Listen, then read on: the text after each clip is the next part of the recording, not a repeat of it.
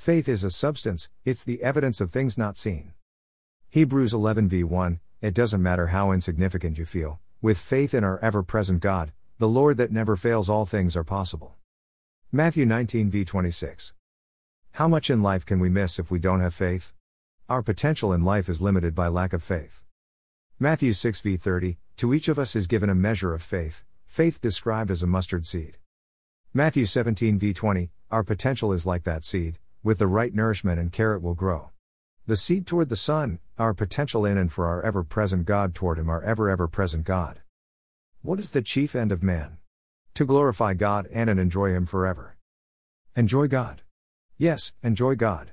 Without faith, it is impossible to please God.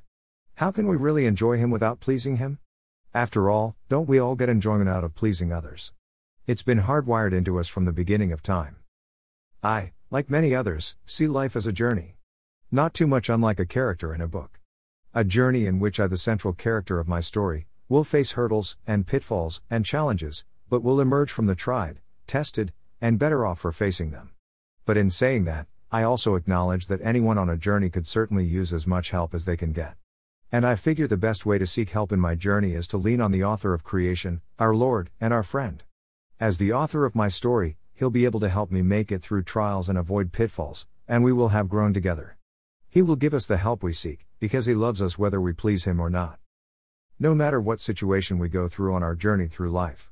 His Word, the Bible says many wonderful things for us, to find the hope and faith that we need to push on. And why shouldn't it? It is, after all, it is living Word. Though I walk through the valley of the shadow of death, I will feel no evil, for thou art with me. Psalm 23.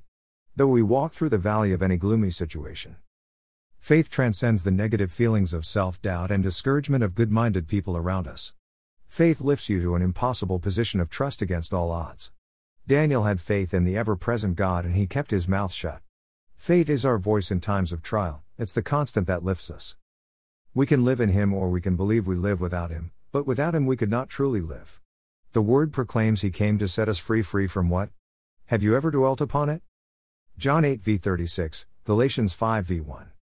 I know for me, I'm going to keep believing that God is a God, who keeps His Word, and that He will set me free and help us in the trials we go through.